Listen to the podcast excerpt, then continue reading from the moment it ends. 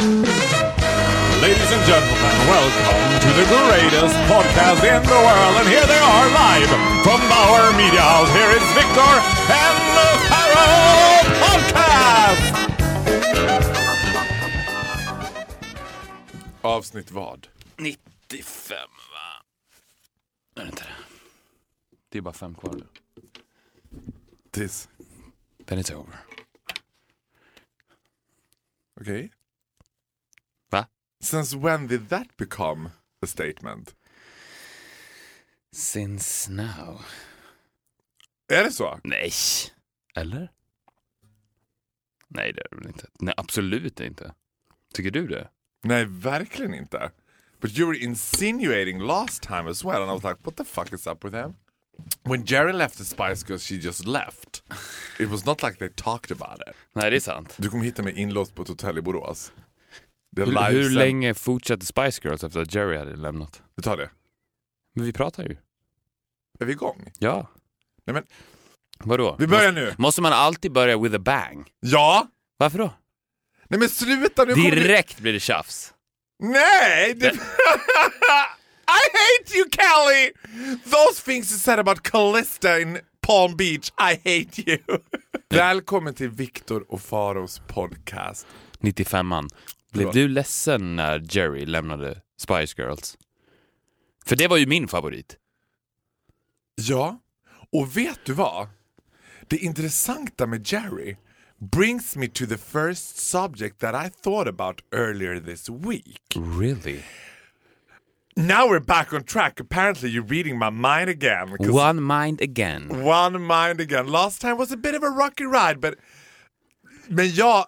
Vad heter I det? blame it all on you. Ja, who else? Det är klart du gör det, vem skulle jag annars skylla på?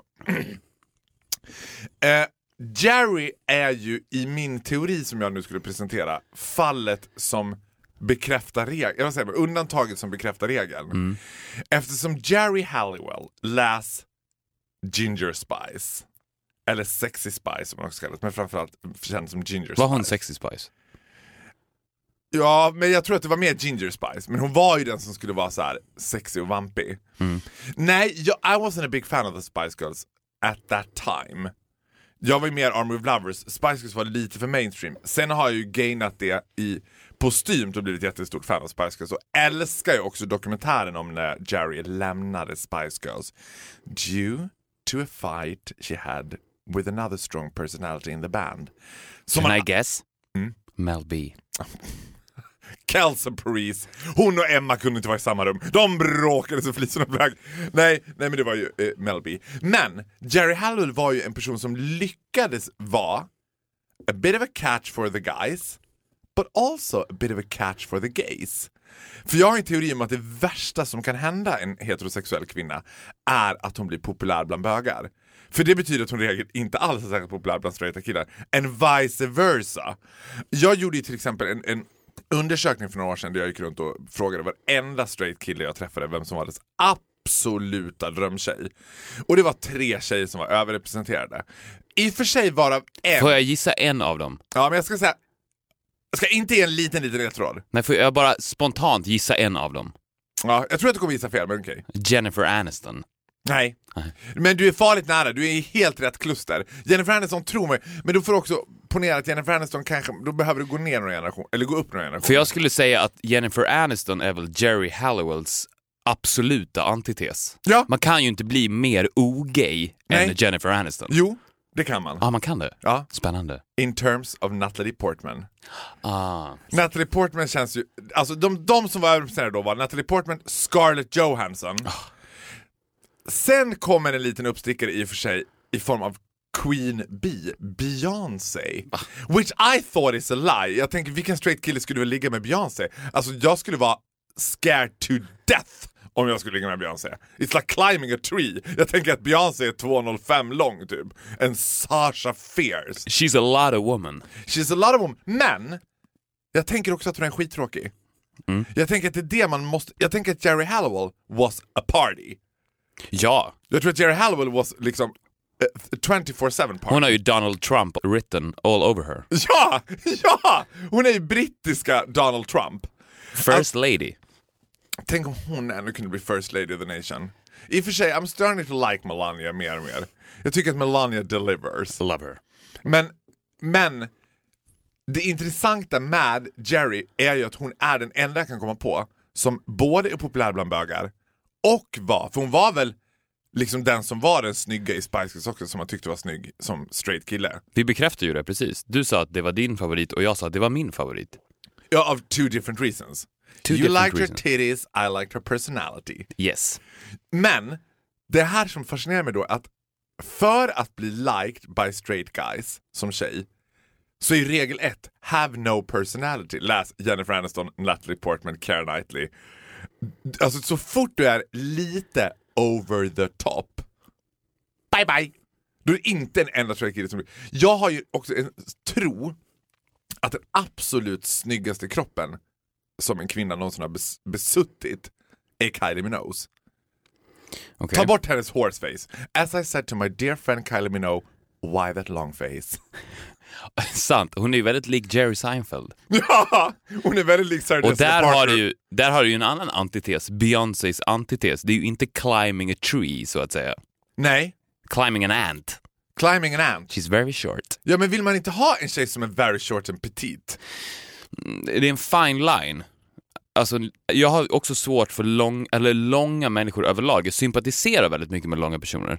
Jag skulle inte kategorisera dig som lång, för att lång är heller inte bara det faktum att du är lång. Lång... Det är, det är ett personlighetsdrag också. Ja, precis. Lång är inte det som står i ditt pass. Hej, jag heter Faro, jag är lång, 1,90 eller whatever you are. Du upplevs, du upplevs inte som lång, för att du är i synk med resten av din kropp. Det som är problemet med långa människor är att de är helt i osynk Ja. med resten av deras kropp. Och framför allt med långa bögar. Det finns en så kallad gamnacken, långa bögar som haft korta tjejkompisar and badly, badly, badly wish they were 1,60 lång typ. Och det är det som en Kylie Minogue har. Hon är ju kort, Ja. de facto kort. Alltså hon är ju kort i passet, men hon upplevs ju också som väldigt kort. Ja. Och hon är ju inte alls in sync with her body. Det jag kan ju, tänker ha- kan ju ha att göra med the horse face, för att man, det är sällan man ser en väldigt kort häst. Menar att Kylie Minogue är poppens shetlandsponny typ. Ja, men hon ser nej, för att hon ser inte ut som en ponny, hon ser ju ut som en häst. Ja. Spot on! Hon ser verkligen inte ut som en ponny, hon ser ut som en häst. Ja. Och det, för folk säger ju ofta så här, åh jag önskar att jag var längre. Men man hör sällan folk säga att de önskar att de var kortare, men det händer ju såklart också. Men då är det ju viktigt att tänka på att det har ingenting att göra med hur lång du är. Du måste bara vara in sync med din längd. Men kan man förändra det? Det är klart att du kan. Du kan ju manipulera din kropp. Det styr du med hjärnan. Finns det någonting? Det, det största problemet med långa människor är att de inte, alltså då pratar jag om långa människor som inte är långa som du är, för du är totally in sync with your body. Men problemet med långa människor som inte är det är att de har ju noll koll på sina armar. Ja. De har ju aldrig swag, för att armarna är ju inte in sync med resten av kroppen. Och det är ju regel ett för swag, att armarna måste ha en rytm som resten av kroppen följer med på. Men det känns som att armarna lever sitt eget liv. Ja, exakt. Att de inte har någon kontroll över dem. De hänger bara där som två salamis. Jag, jag har aldrig reflekterat över min egen längd, men jag kan ju när jag går in i liksom mina olika skov. Jag har ju recently varit inne i ett Celine Dion-skov, nu är jag på väg ur det skovet och in i ett nytt Kylie Minogue-skov. Och då kan jag vara avundsjuk på att vara petit. Jag tänker att om jag var tjej, då hade jag ju verkligen in... Alltså du vet, Victoria Silvstedt, henne leder man ju in i grimskaft. Alltså det känns som att hon kommer i en hästtransport Hon är lång. Ja men hon känns, ja, ja och det känns helt oklädsamt. Alltså, eller så här, jo det känns väl klädsamt in terms of being a porn star liksom. Hon är att också- man ska vara så a whole lot of woman. Men då är man ju drag queen. Ja, hon är en dragqueen. Och jag tror också att det beror på att hon har ju a ginormous head. And a ginormous cheekbone. Ja. Alltså hon har ju, titta på henne, vet jag tror att det kan vara en av världens bästa könsbyten. Eller också, Dolph Lundgren i drag. Ja. hon har ju den klassiska stjärthakan. Ja. Jag har aldrig sett en kvinna med stjärthaka. Läs Gaston i Skönheten och odjuret som skulle definieras av att han hade en stjärthaka. Då visste man, ah, han är snygga killen, han har en stjärthaka. Well so do Victoria Silvstedt. Alltså det är så, Jag bara, du vet, I will spot her Adams apple. Du vet. Jag håller koll på henne varje gång. Jag bara, när kommer det Adamsäpplet att poppa ut liksom? Why are you wearing a turtleneck again, Victoria? Do you follow her on Instagram? Nej, men There is a hell lot of turtlenecks going on on her Instagram, I tell you that. stjärthakan, är det den mest, det mest överskattade skönhetsidealet för en man? Va? Ja men det var väl ett skönhetsideal? Det var ett skönhetsideal som come and fainted away. Ja, men det är ju ett klassiskt manligt attribut, stjärthakan. Ja. Why? Ja, för att man uppenbart är en asshole då. It's that the definition of asshole, att man har en stjärthaka? Nej men, the, nej, men the definition of an asshole är att du är en man. Och om du då, ditt ansikte skriker I'm an asshole, I even have it on my chin, så blir det då såklart en, ett klassiskt manligt attribut som då på något sätt uppar din manlighet och då får kvinnor att tro då att man är ett testosteron Men kan det vara så att stjärthakan dog när hela den här vansinniga skäggtrenden kom? Alltså, Den försvann helt enkelt. ja den var helt enkelt covered in hair. Som gjorde att ingen jävel såg den. Ja, men Så, så kan det vara. Men alltså, stjärthakan dog så sent alltså? För den skäggtrenden kom väl, den har ju kommit och gått flera gånger, men senast kom den väl för fem sex år sedan. Var stjärthakan stor för tio år sedan? ja, lätt.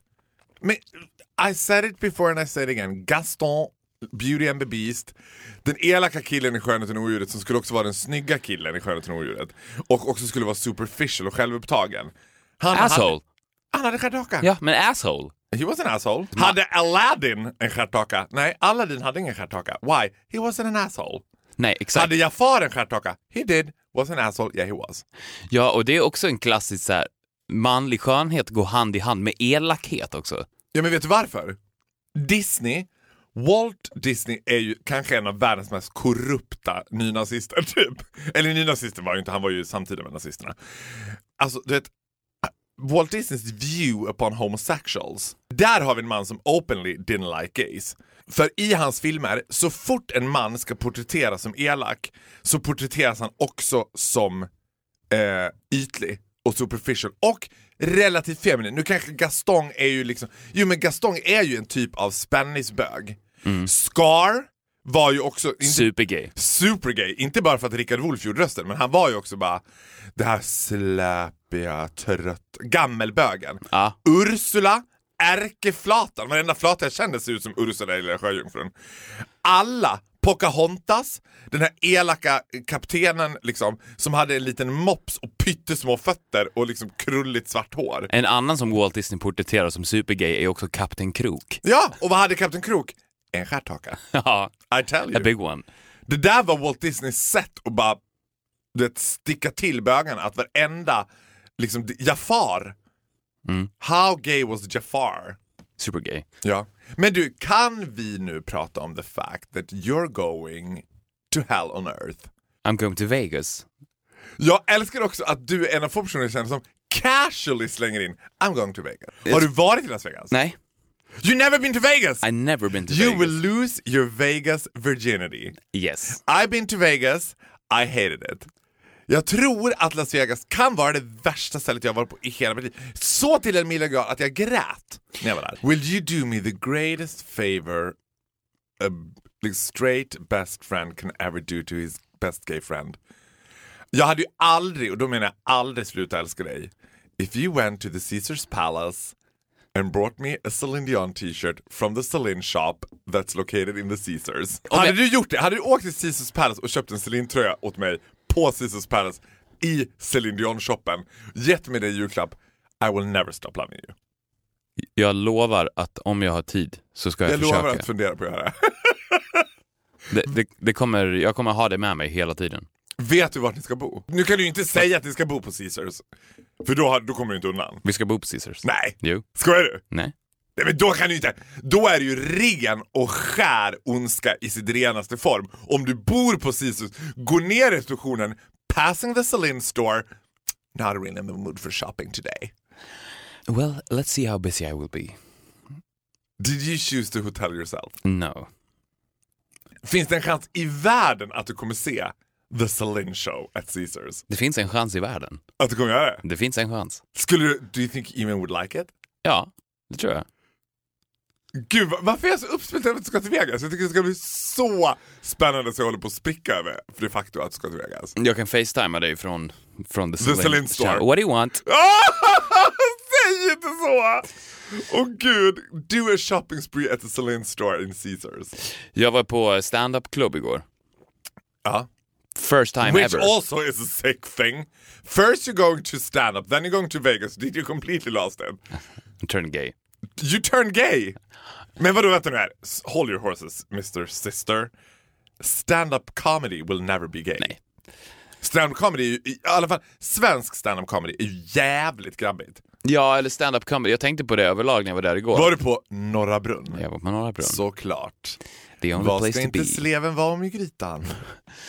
Nej men det här var faktiskt eh, kul. Det här kan jag rekommendera folk. För att anledningen till att jag var på Norra Brunn var för att en av mina bästa kompisar ska gifta sig och jag missade hans svensexa. Och då, like the genius I am, arrangerade jag en till svensexa för honom.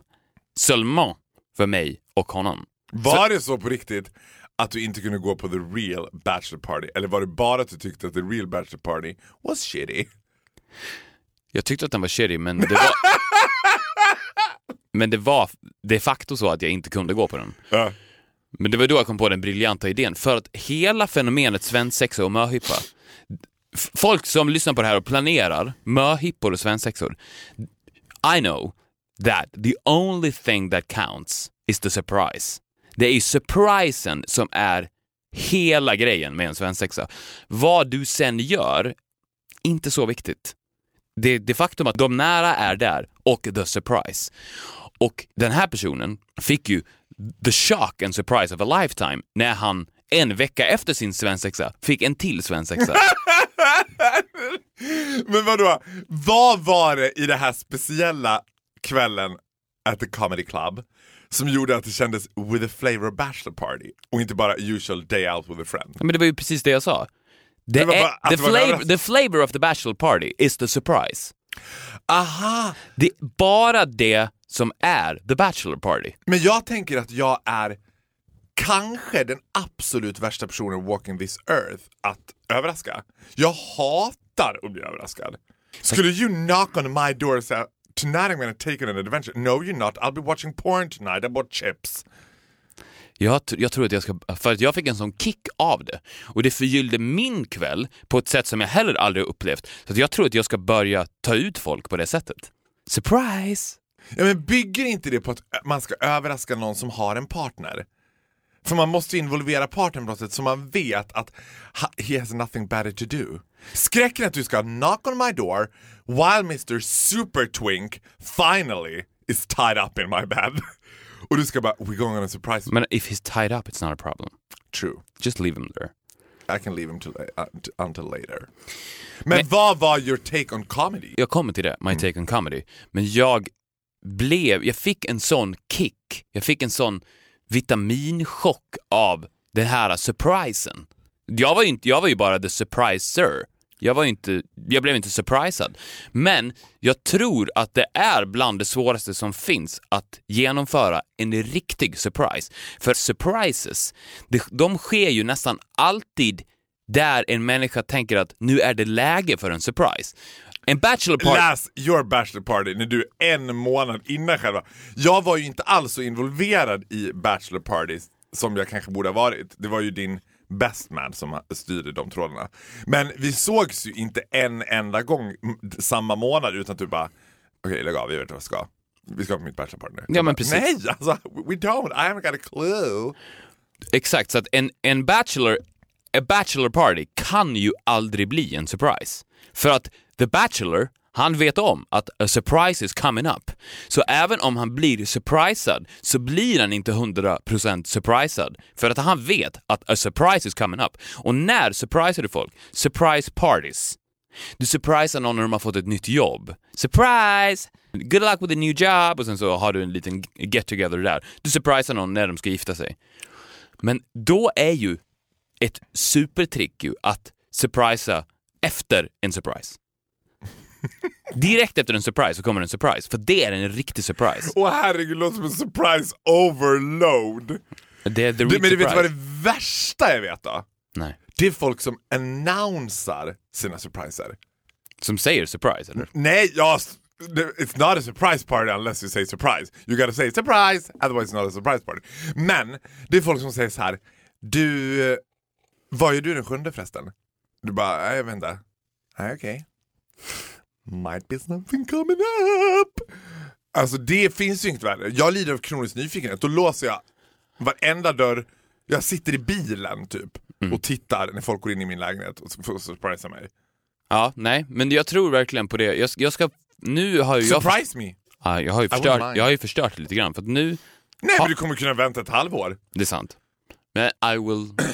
Jag vill dyka upp vid din dörr och säga surprise. Jag har ju dessutom minne som en guldfisk. Cause as I might have told you before I kind of caused a commotion på Joe and the Juices eftersom jag har nu tydligen pratat om de där killarna i podden, spelat ut dem mot varann också. Men skämtar du nu eller? Du berättar det här igen alltså? Har du så dåligt minne? Ja! Så att du kommer inte ihåg att vi pratade om det här för Nej, en sekund sedan? Inte en sekund sen, fyra avsnitt sen typ. Ja, det vet du. Men you're just running on repeats. Nej men jag, bevi- jag visar hur mycket minne jag har. Ja, du kommer in... Att när de säger till mig så här, du har pratat om mig i podden, jag bara va? Jätteofta så kommer folk fram till mig och bara, säg något roligt och jag bara, ah gud vad kul, vem har sagt det? Men det är du som har sagt Ja, men det. du vet att precis det du nu säger har du precis ja men jag gör ju sagt. det som en meta... Aha, okej. Åh gud. Du gör det medvetet I am alltså? mastermind, ja. Ooh, someone is on fire. Nej, men stand-up comedy. Det är ju fascinerande med stand-up comedy. Det måste ju vara det mest otacksamma jobbet i hela världen att vara stand-up comedian. Varför då? För det första är ju crowden vidrig. Alltså när vi, vi var på, när vi var på brunnen igår så var det en byggfirma där. Åh fy fan. Åh fy fan. Och nu också den här perioden när det vankas julfest. Och det blir som att relationen publik och artist, den respekten finns ju inte i stand-up. Alltså det faktum att du häcklar Mm. och du har full rätt att häckla. Men vadå, Att det menar är- du nu att publiken häcklar den som står på scen? Ja, och vice versa.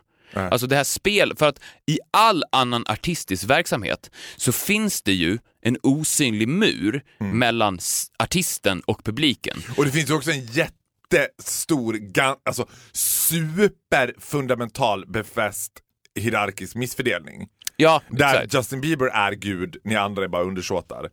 och det här är det ju, det, det existerar ju inte i standup. Nej. Plus att de är otroligt utsatta över att de gör ju ingenting. De pratar ju bara. Men, men tänker du inte att det är liksom en modern typ av, av narr? Inte narr är kanske fel, men så här, alltså att den där hundraåriga traditionen av att av en clown.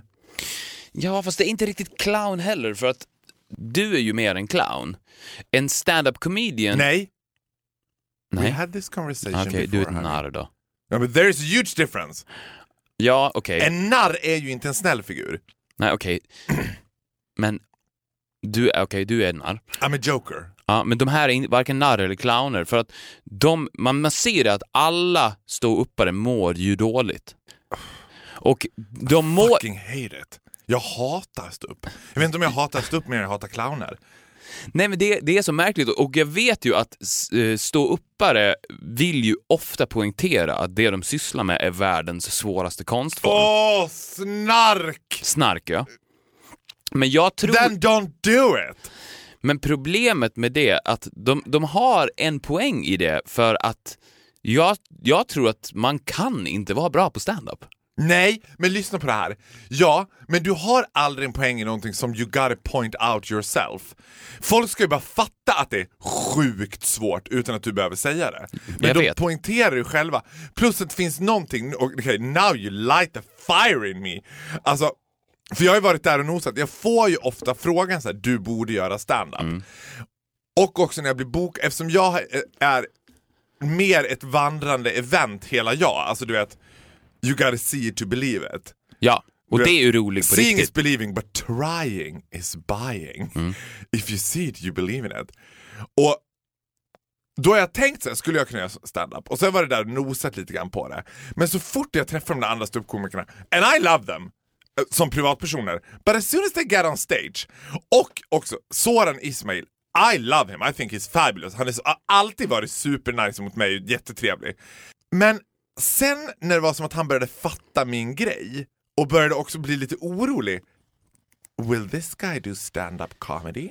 För de fattar ju att if I do I will be fucking good. Alltså du vet, I will blow the others away.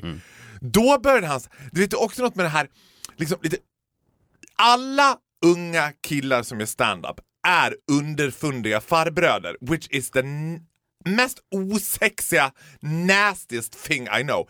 Underfundiga Dr. Baltasar farbröder som är typ 23. Ew! Ja. Lite småironiska, lite liksom du vet så här. läs Magnus Betnérs sätt att leverera skämt liksom. För det första, varför kan inte en stand-up comedian vara glad?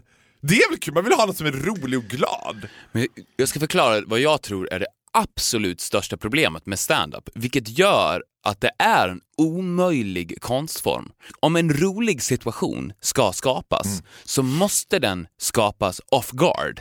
Ja. Om man är i ett rum och du är rolig, du och jag är på samma nivå, jag är helt off guard och du, going back to the surprise, du surprisar mig. Jag är helt oberedd på det och då kommer skrattet. Men när man då ställer sig på en scen med strålkastarna på sig och då säger nu jävlar blir det kul. då kan det inte Men bli jag kul. ska, om jag någon gång gör stand-up, ska Ja. jag börja varenda stand-up med att säga nu jävlar blir det kul. Ja men det, det dödar, för att en så stor del av att skratta och tycka att någon är rolig är the surprise factor av det. Ta kittling som, som ett, ett exempel, som är den mest primitiva formen av att skratta. Det är ju en surprise för kroppen. Den fattar ju ingenting. Vad är det som händer? Och jag börjar skratta för att du kittlar mig. Det är en surprise. Men vet du vad stand-up är? Nej. Stand-up är att kittla sig själv. Alltså, No surprise at all. Alla ni knowers som lyssnar nu, testa att kittla er själva. Skrattar ni? Nej. Vilket gör då... Men alltså jag kan inte låta bli att älska tanken på att du 31 år gammal skulle gå runt och kittla folk. Alltså det känns ju helt såhär, that's only a crazy person. Som, som i den här åldern nu, skulle, om jag skulle börja kittla dig då hade du bara, vad fan gör du? Fast jag hade skrattat. För det hade varit en surprise for my body. I will, I will tickle you.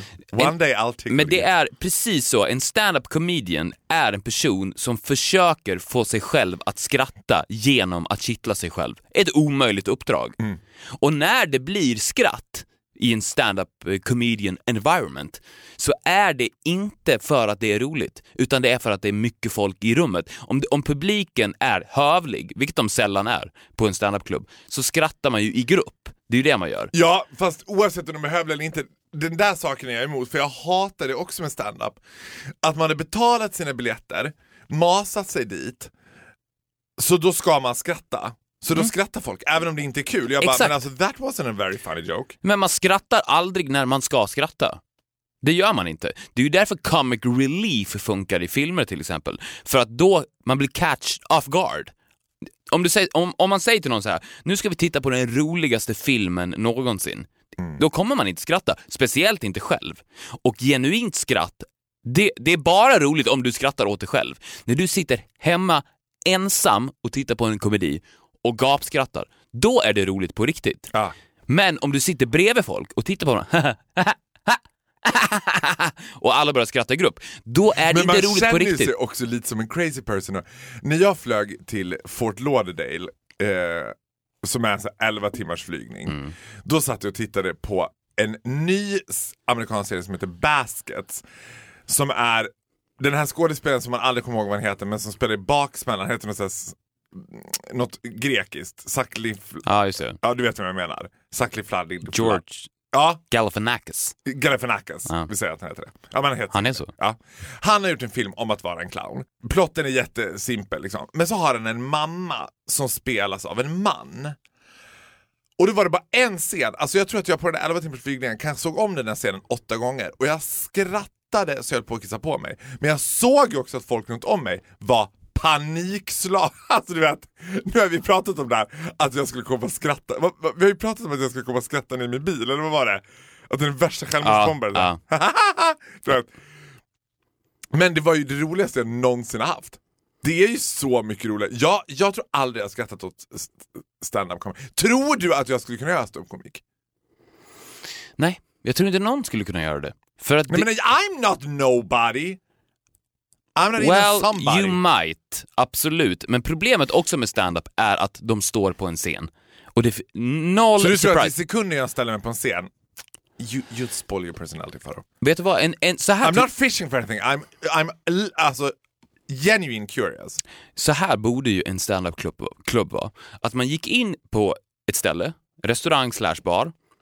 Det är ingen scen.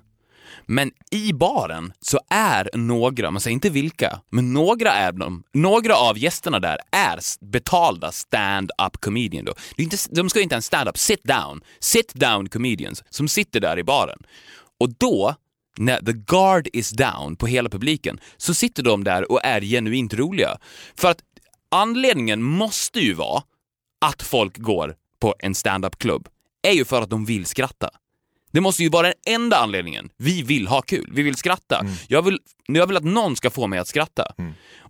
Men det konstiga med det är att de har valt de, de absolut sämsta förutsättningarna som finns i hela världen för skratt. Men det är som att du sålt in nu affärsidén med ett Wallmans salonger but with stand-up comedian. Sit down comedy. Sit down Och comedy. ing, man får absolut, du ska inte affischera så här ikväll, Johan Reborg. Utan det ska vara så här unknown guys som är roliga, precis som du.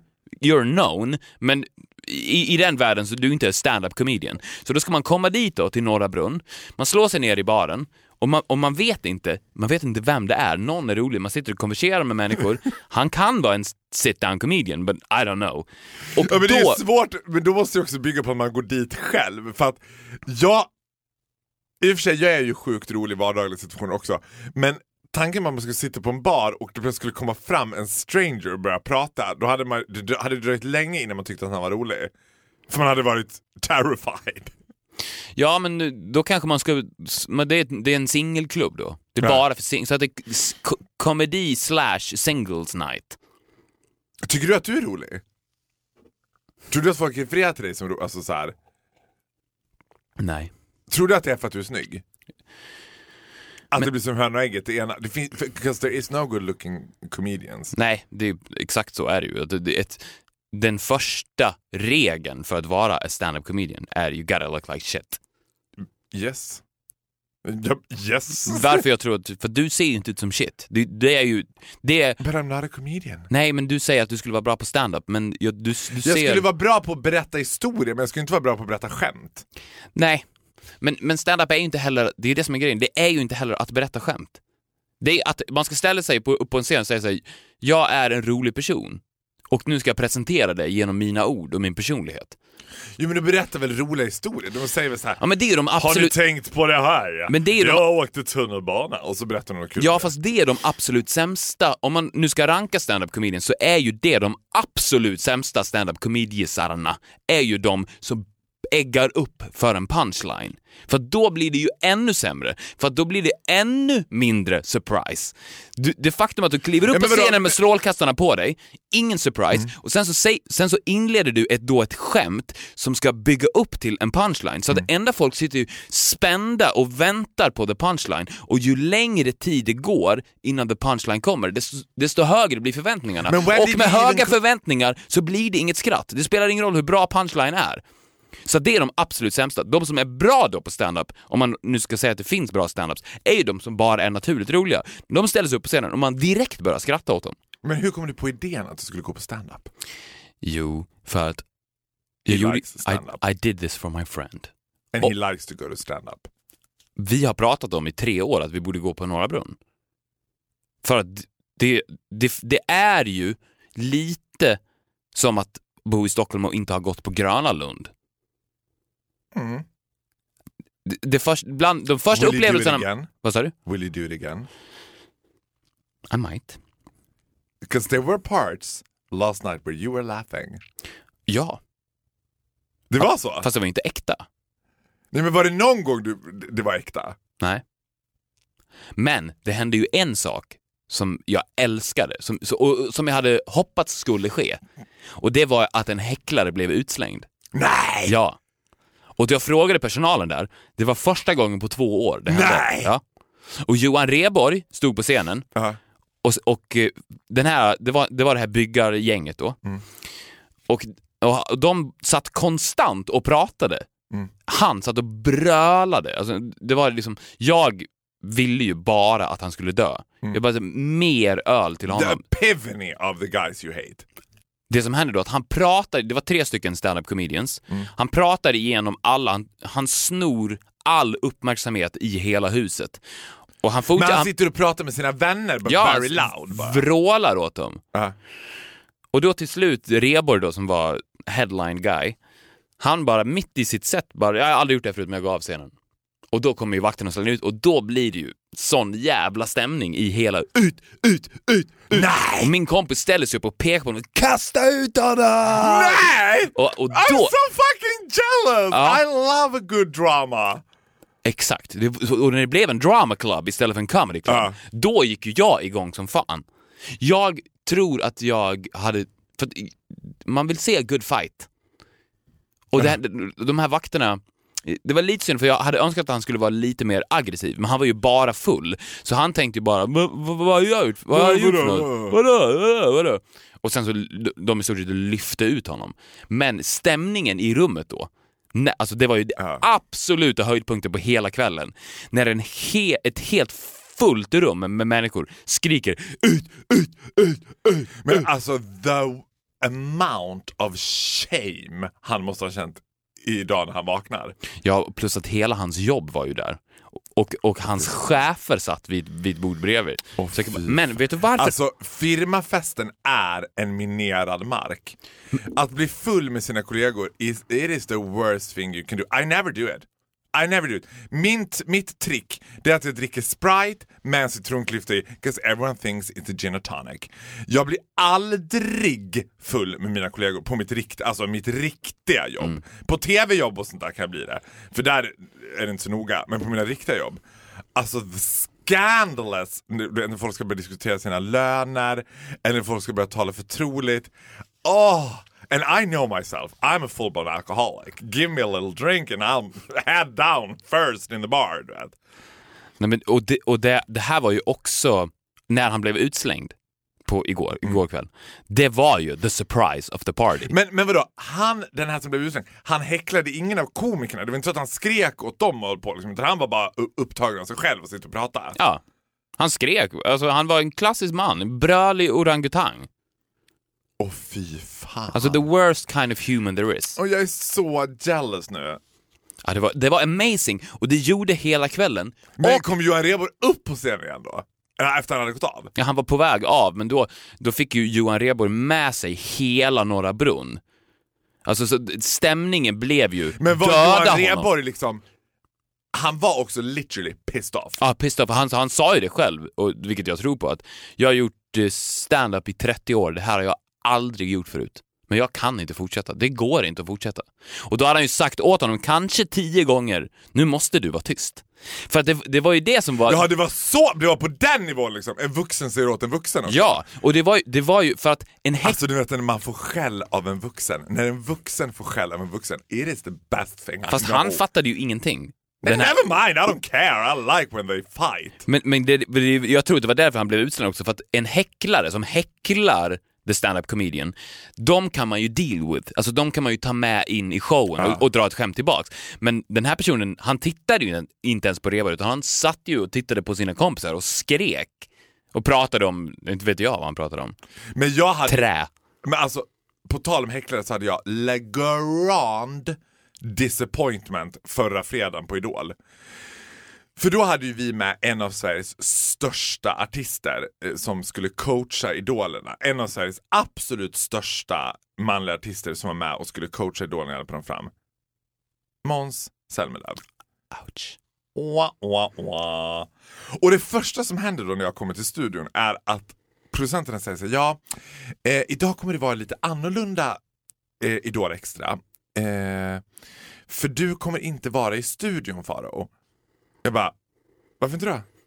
Nej, eh, tydligen så har Måns som krav att han vill inte vara med i den här produktionen om han är i tv samtidigt som dig.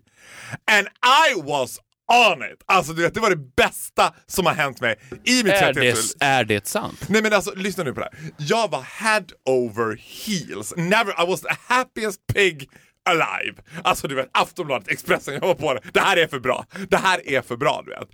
Och när jag hade vevat igång fan och hans moster och spridit ut det till varenda liten, från minsta publikvärd till TV4s VD liksom.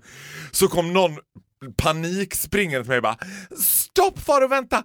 Alltså det är ju inte Måns som har sagt det här. Det var ju du som sa det här förra veckan. Att du absolut inte ville vara med i samma tv-program som Måns Zelmerlöw. Jag bara... Och då fick jag för första gången, jag bara, nej men vänta nu här kvinna. Du kan ju inte för fan ta mig på allvar. Alltså did you completely lost it? Ja men du sa ju, jag bara, nej men alltså vänta nu här. all those things I say. Och jag blev så deprimerad. Jag tyckte alltså det, var, det hade varit den absolut finaste erkännandet jag har fått under mitt 31-åriga liv om Måns Zelmerlöw hade sagt jag vill inte vara med i TV med den där mannen. Vad hände då? Var ni med i TV samtidigt? Nothing, yeah we were. Apparently he loved me and du vet. Cause bitch is a pro. Alltså du vet, han är ju the closest to American Psycho we have. Så att, alltså, han, är, han är- sköter det där, han är som proffs. Ut i varenda välmanikurerad nagel. En varm, inkännande kram. Kul att se dig, du vet. I feared for my life. Jag tittade under min bil när jag åkte. Unless there was something you know, ticking under my car. Jag måste bara säga en sista sak innan vi avslutar dagens avsnitt. Kommer du ihåg att du, du kommer ihåg, jag, eftersom jag, det märker att jag kommer ihåg någonting, men du kommer ihåg att du pratade om din relation till frisörer. Jag har mött din överman. Man vill ha en bra relation till sin frisör. Men någon man vill ha en ännu bättre relation till är sin tandhygienist. Jag var hos tandhygienisten första gången på tre år för i, igår. Bitch didn't like me. Hon ogillade mig och jag fick panik. Jag bara, jag fick lust att bara skrika Vad är det du inte fattar kvinna? I'm a funny guy! Alltså, hon tyckte verkligen inte om mig. Från sekunden hon kom ut i väntrummet och bara Farao, så kände jag det här kommer inte bli bra. Det här kommer inte gå. Det var liksom, och det var, alltså hon hade profilen på en kvinna som borde ha gillat mig. Ung, liksom, ung indisk tjej i 25-årsåldern. Men isdrottning. Ingenting jag sa, ingenting jag skojade om, ingenting jag gjorde bet på henne. Jag hade panik där jag låg med munnen uppbänd och hon liksom karvade som en krok. Och dessutom insinuerade att jag skulle ha tandlossning. Alltså det var det värsta jag varit med om. Du, du, och plus att jag kände så här. Jag hade världens bästa tandhygienist innan, en ryska som var grov i mun, alltså min favvo. Nu har hon flyttat till Tyresö. Jag funderar på att jag måste åka och börja gå hos tandläkaren i Tyresö fast jag bor i Bromma. För när jag kom ut i receptionen, då frågade jag så här. Eh, hon Jelena, var, har hon flyttat? Och då ser jag på henne i receptionen att hon fattar. Då kändes det skönt, för då tänkte jag så här, ja men den här kvinnan hon fattar ingen, den här tandhygienisten. Det här var inte bara mig. För då säger tjejen i receptionen, vill du byta tandhygienist? Som att bara det är en kö med folk som bara, hon var helt iskall. Men vet du vad? En person som jag har träffat som absolut inte gillade mig, min tandhygienist. Nej! Jo, Skojar du? så mycket att jag slutade gå dit. Alltså jag sa så här, jag, är- jag har hellre en mun utan tänder än träffar den här kvinnan igen. De ringde mig flera gånger. Var är du någonstans? Jag, bara, jag svarar inte. I'm not I'm not coming. I'm not coming. Så det kan ligga någonting i det yrket också. För att tandhygienist, alltså tandläkare är ju failed doctors. Ja. Då får Men komma tand- tandhygienister är failed dentists. Ja, för grejen är, tandläkare kan jag gilla. För tandläkare känns som hub, humbugläkare. Liksom. De som bara, ja, jag tänker att alla tandläkare jag har gått till har haft lite för uppknäppt rock med håret, bröst och så här, ja, ja. I am a doctor, you know. I am a doctor. Well, not really. Not really, but okay, we can pretend. I, I'll Brush and flush. I play your pretending game. Men de här tandhygienisterna, de, det känns också som att de är penalister. Alltså hon, jag aldrig en läkare, de säger så här när man kommer in och bara eh, Jag blöder i ögonen och de bara Ja, det kan ju vara stress. Det där är ju ingen fara, det där går över. Men de, ja, och ser." precis, de tar tänder på för alldeles för stort allvar. Men en tandhygienist som bara Ja, du har ju väldigt mycket tandsten. Och jag bara, men alltså du inser att ditt jobb inte har någon betydelse. För, jag- Nej, för, för du har ju perfekta tänder. för då började jag också insinuera, jag bara, men What about you? Nej, Eller vadå? that's a big ass. And that's a bigger problem. nej men jag bara, men vadå, N- när började man borsta tänderna egentligen i Sverige? Hon bara, "Mm, ja man borstade tänderna redan på 1800-talet. Jag bara, men vadå? På 1800-talet? Inte var det som att alla hade en tandborste på 1800-talet. Man tog en barkbit och karvade bort om man hade någon köttslamsa mellan tänderna. Typ. Hon bara, folk har i alla tider skött om sina tänder. Nej men jag bara, no bitch you're lying. Det här är ju på. det här är ett lyxproblem att vi har en tandhygienist vi går till som ska suga. Det är som att lämna Nej men det, det fanns inte ens på 90-talet. Jag visste inte vad en tandhygienist var när jag växte upp. Det fanns tandläkare, absolut. Har jag hål? Nej, bra. Ja. Tandhygienist, det är ett nytt på... Plus att de också talar emot sig själva. Hon bara, du har väldigt mycket tandsten, vilket gör att du inte har några hål. Jag bara, aha, så det är bra tandsten? Det har sina fördelar, ja, men det är inte... Exakt så sa de till mig också. Men, men jag saknar min gamla tandhygienist. Jag får flytta till Tyresö nu. Det här går inte. Eller gör som mig, skit i det. Det är ett hittepåjobb i alla fall. Gå till tandläkaren en gång var tredje år. Du har amazing teeth. Och om de ramlar av... Det har jag ju. Ja, det har du ju. Och om de ramlar av, sätt in nya. It's not a problem. Ja, för det absurda är ju att man har ju aldrig, eller väldigt sällan åtminstone, ont i tänderna. Man Aldrig. går ju till läkaren för att man har ont någonstans, de fixar där man har ont och sen är det över. Mm. Tandhygienisten går man till och så skrapar hon, säger olika sifferkombinationer och så betalar man 1300 och går därifrån. For no reason. For nothing. For nothing. Jaha, då var 95 man slut.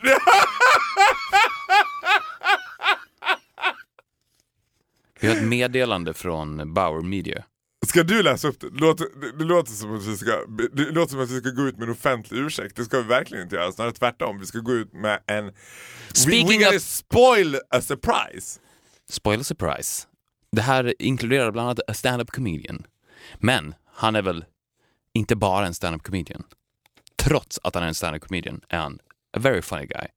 För att om du vill komma i julstämning så kan du ladda ner Radio Play-appen. Inte bara julstämning, om du vill komma i Viktor och Farao-stämning, vilket är den bästa stämningen som finns. Ja. I, av alla stämningar som någonsin har funnits så är det den bästa stämningen. Men om du också vill komma i julstämning i kombination med Viktor och Faros stämning så kan du lyssna på podcasten Adventskalendern med bland annat superkomikern David Batra. Nytt avsnitt varje advent.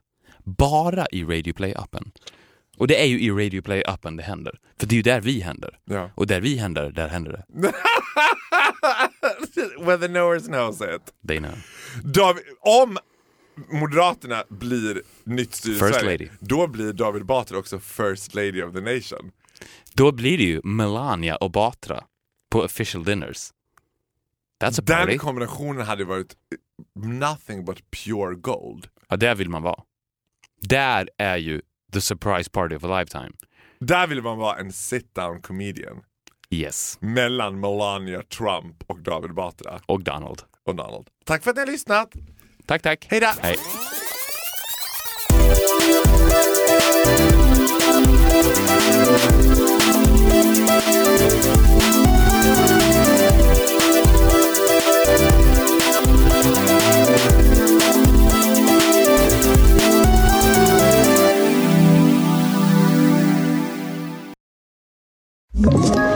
Ett poddtips från Podplay.